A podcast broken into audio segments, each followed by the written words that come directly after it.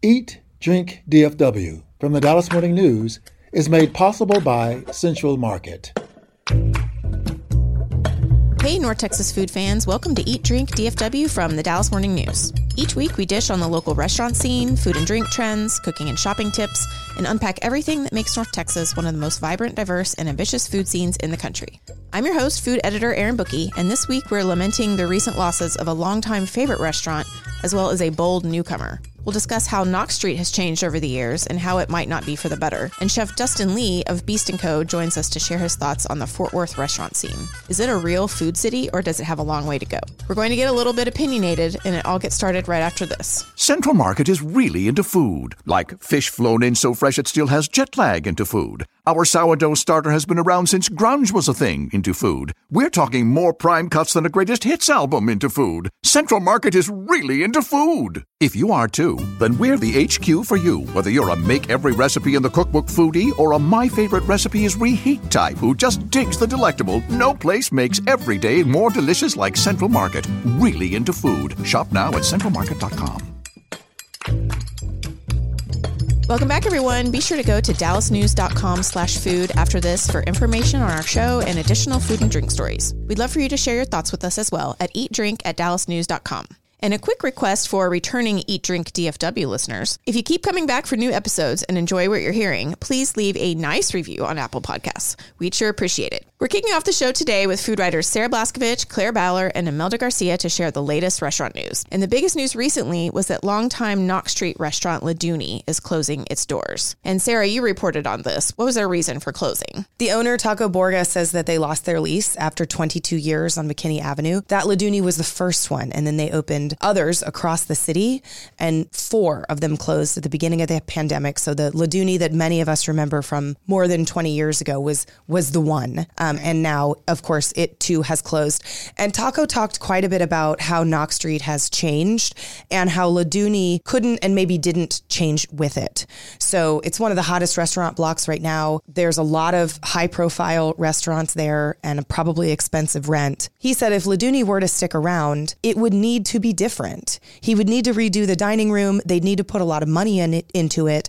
And as you can probably guess by closing four restaurants at the beginning of the pandemic and then eking their way through, you know, a couple of really difficult years, they don't have the money or even the interest in turning La Duni into a present day Knox Street restaurant, which is sad because people really love it. I'm new here and I've been hearing a lot of stuff of this La Duni place. Why did people love that that place? I mean, the comments on social, uh, it's a big lamenting of this news. Yeah, so La Duni served Latin food all day long, but was really known for, in my estimation, two things brunch, and we are a brunch town in Dallas, and then also all of their pastries. So Taco's wife, Dunia, makes all of the pastries and also sells custom cakes. They were both also really known in the restaurant. So anybody who'd eaten at La Duni more than a couple of times knew Taco or knew Dunia or knew both of them. So it really did feel like this homegrown family owned restaurant. And that spirit is important to a lot of folks, me included. And it, it just felt like they were really deeply involved in their Dallas restaurant. Yeah, it was just really a nice place to be. Like it was charming. And we actually had our wedding brunch there. Oh. So cool. 15 years ago, and our out of town guests still rave about it. And it really was, Sarah, like you say, Taco and Dunia are there, and you just felt like very welcomed. It was very homey, but I can also see why that vibe doesn't quite fit with the new Knox Street vibe. Yeah, there's so much new on Knox. Not just new buildings, but also new food. Yeah. So we also have to wonder how long will those buildings be there? Will they be apartments someday? Will they be high rises with, you know, fancy out of town restaurants in the bottom? There are local operators still on Knox, I should say. You know, there's Stephan Courseau who has Le Bilboquet and Georgie and Knox Bistro, and there's the Lombardi family that has Toulouse and Taverna.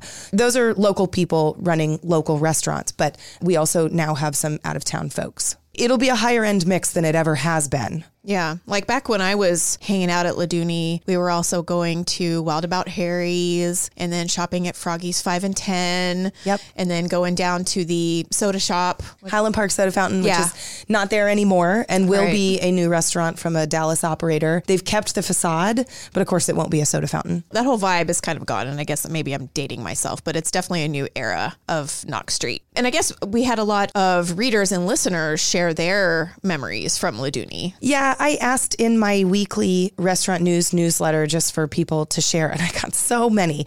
Guys, I think it would be neat if we all read one. There are four, and there are four of us. Okay. Julie, before we read these, you want to tell your La Duni story? La Duni had the best. It was like this uh, champagne and orange chicken. It was the best chicken I've ever had in my life. I've never tasted anything close to it. But whenever I'd go to La Duni, that same one on Knox, with my girlfriends, and they would all get these like little salads or something small, and I would be eating this gigantic chunk of chicken, which is big enough for two people, but I wouldn't share it because I only got to eat it like once or twice a year.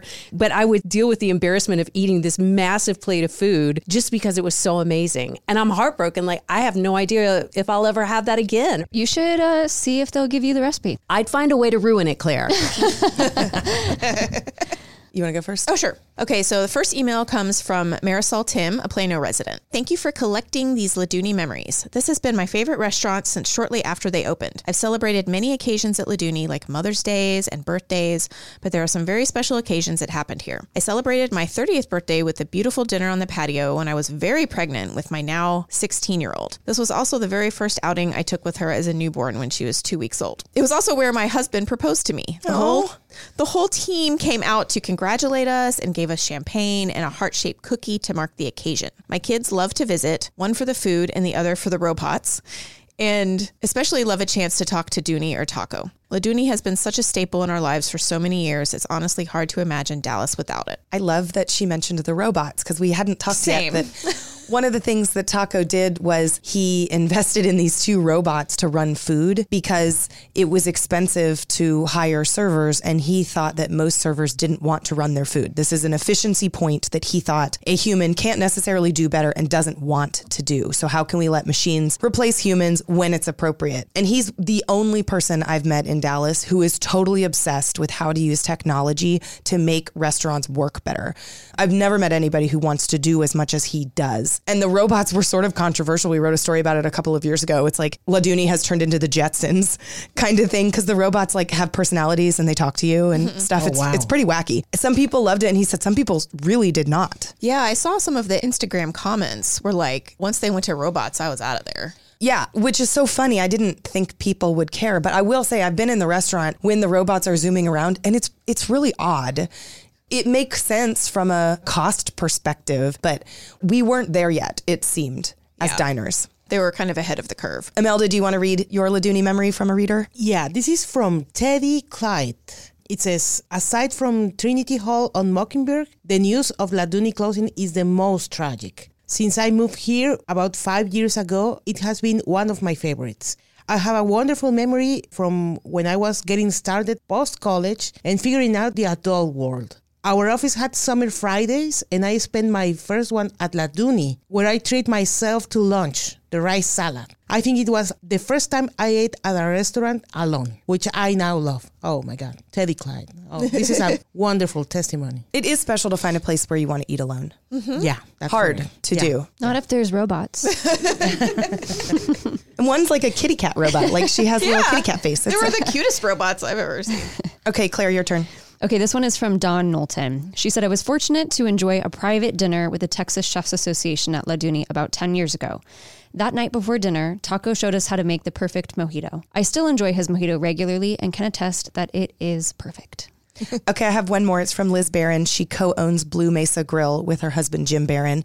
Um, and the two of them used to be part owners of Talenti, which is a gelateria that was on Knox Street in the early 2000s. And this was before you could get Talenti in retail stores. So she says when they were on Knox Street, quote, Dunia would come by in the morning with a big basket of pastries, dulce de leche pecan muffins, chocolate orange twists, walnut cinnamon coffee cake, among others. She's not only an amazing pastry chef, but a sweet, humble, beautiful, and dear soul. She was a real pleasure to work with. I was really sorry to hear about the La Duni closing. Uh, you know, I love the relationship between restaurant operators, and we don't always get a glimpse inside those, but how beautiful. Can't you just picture Dunia walking down the street with a basket of pastries? That is so Yeah. Dunia. Like she kind of described her perfectly. So what happens now that it's closed, Sarah? Also, does this mean that its presence at the AT&T food hall is going away? Aha. So there exists now just one restaurant at AT&T Food Hall. It is simply a vending machine that sells cake and flan in jars. So that place will stay and Taco's vision is to open more of those vending machines all around the city or even the region or beyond with the idea that Dunia can still make her pastries and she'll still make custom cakes at their design district commissary, but that then you and I can buy them all over the city. And it's really funny when Taco called me to tell me that his restaurant was closing. He called me and he said, Sarah, I have great news. He said, I have an idea to put vending machines all over the city that don't have to be manned by a human, which is like all of me and Taco's conversations, which is like his idea about how to automate the good things about restaurants. And he said, but also because we're going to do that, and for some other reasons, we're closing La Duni on McKinney Avenue at Knox. And I said, um, Taco, you buried the lead a little bit. That seems like a very big deal that you're closing your restaurant. And of course it is. But his way to describe it was to explain how excited he is for what is to come, which seems to embody the spirit of him. Yeah, that sounds a lot like Viv's Fridges. We had Chef Vivian Howard on a while back, um, and she was all about the automation and having those those fridges that you could go and get whole chef prepared meals. And I remember us talking about which restaurateurs and chefs here in Dallas would do that, and it's it's Taco. It is Taco. But RIP to La Duni, wonderful place, good memories there. And I feel strongly that we'll see more from them. All right, thanks everyone. Stick around as we're joined by Chef Dustin Lee of Beast & Co. Restaurant in Fort Worth. That's right after this.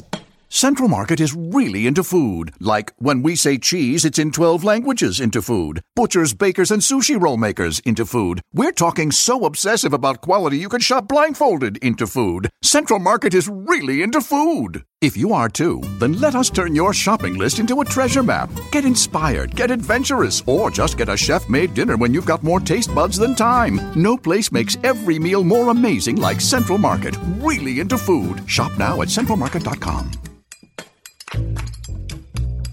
Welcome back, everyone. We have a special guest today, Chef Dustin Lee, owner of the recently closed Beast & Co. restaurant in Fort Worth. Imelda recently wrote about the closing of the restaurant exactly one year after it opened, and Dustin had a lot of things to share with us.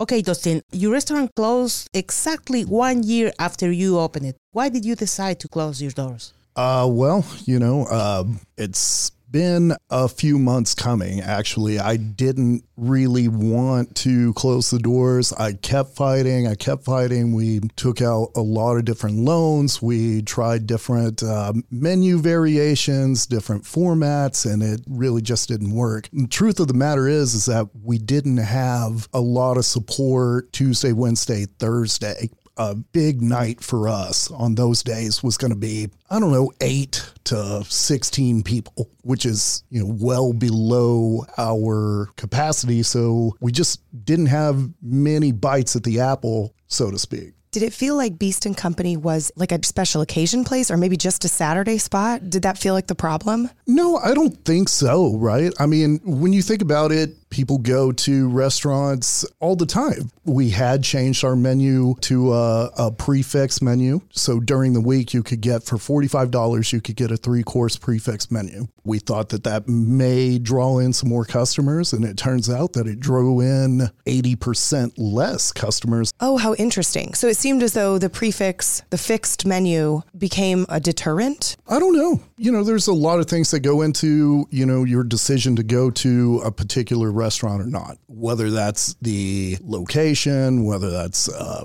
the menu itself, what draws you in to eat at a restaurant. I don't know. Dustin, can you tell us what was the vision behind this restaurant and what went into the menu that you created? What was the idea there? What was the purpose? So I'm from Houston, right? And I've always been inspired by the Houston food scene. What I think that is really interesting about the Houston food scene is how it just seamlessly melts all of these different cultures, different ingredients, different techniques, and it just kind of seamlessly comes together I was just trying to bring that kind of culture to Fort Worth.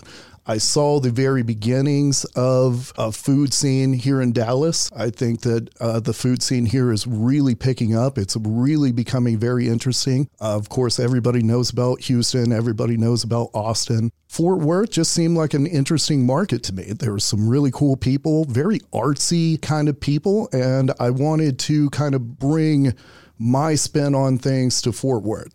You changed your career, right, to be there at Fort Worth with your restaurant. Oh, yeah. Actually, my job was to fly all over the world and do events with a Fortune 500 company.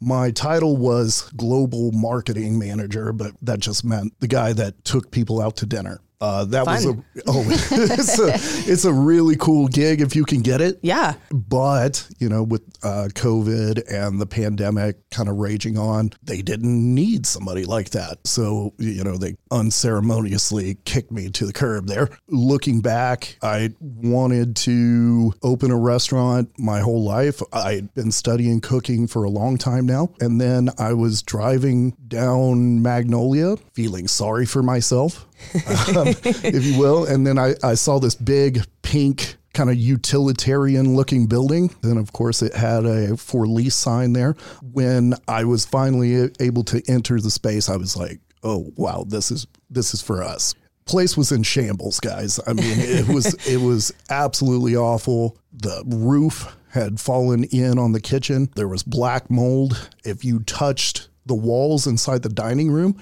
you could actually bleed grease out of the Whoa. out of the uh, the drywall there. so it was absolutely disgusting. We just had a small crew. We didn't have a whole lot of money to start this thing up, but we knew it was something that we wanted to bring to Fort Worth. And what's the short way to describe the menu? We'd like to describe it as okay, Fort Worth is where the American South meets the wild, wild West.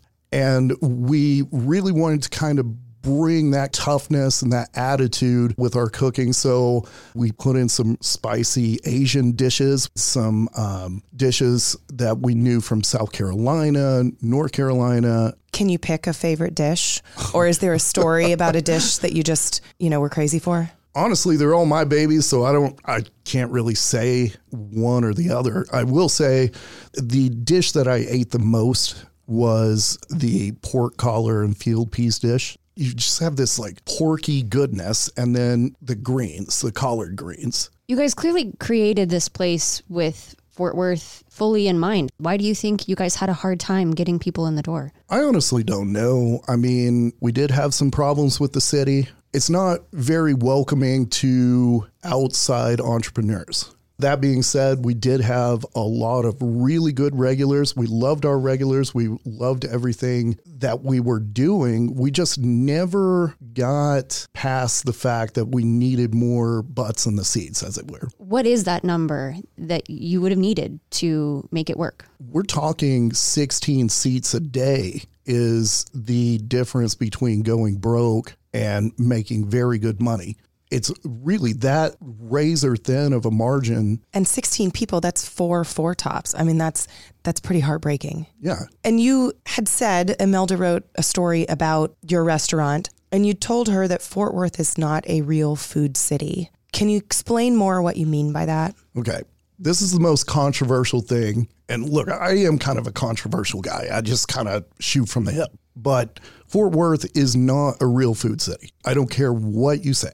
Fort Worth is a ghost town on Monday, Tuesday, Wednesday, Thursday, and sometimes Friday. They just don't support local businesses those days. Fort Worth is what I would call a Saturday night town, kind of like maybe Abilene or Midland or someplace like that, where after the football games, you go out to eat. But you're going to go home and kind of close your doors and be kind of reclusive other times of the week. it's not just our restaurant, right? I mean, you could go to Don Artemio right now. You could go to La Onda. La Onda just closed, by the way, unfortunately. But yeah, top 50 best restaurants in America by Bon Appetit. Can't muster 30 people to eat on a Saturday night. That's incredible to me. And that's not indicative of a real food city. Try to get a reservation at Lucia or the Charles. You can't get a reservation there. Sometimes weeks, sometimes months. In Fort Worth, I mean, we could leave right now. We could go to Don Artemio and just walk in. You know, you shouldn't be able to do that at a James Beard finalist restaurant. That's all I mean by it. Do you think your project will have been successful in any in any other city of the Metroplex? Oh, 100%. I'm not going to name cities, but I have had uh, multiple cities reach out. We're kind of weighing our options to see, but um, there's also the fact that we're looking for diverse tastes, diverse taste buds, if you will. Fort Worth has traditionally been fried food, steakhouse, burger, barbecue, that sort of thing. We didn't do that. And so didn't really fit in. What do you think needs to happen for Fort Worth to be a hospitable place for restaurants like yours? They got to go out more. That's it. That's all you got to do. It's not enough to be proud that these restaurants exist. You have to go out and you have to spend money at these places. I mean, we don't make money off of pride. We make money off of butts in the seats. Go out, buy a bottle of wine, hang out with your friends, spend money at these places. That's all we're asking. This was never meant to be a career ender, especially for my former employees. If you're considering hiring one of my employees, this is all on me, guys. This is all on me you got to listen to their experience. You've got to listen to their abilities and their talents because they were the heart of the Beast and Company. That good food, those, you know, high marks that we were receiving, the national attention that we were getting from Eater and other publications, that was all on them. Like the business side of things failed because I didn't do enough research into the community. It has nothing to do with them.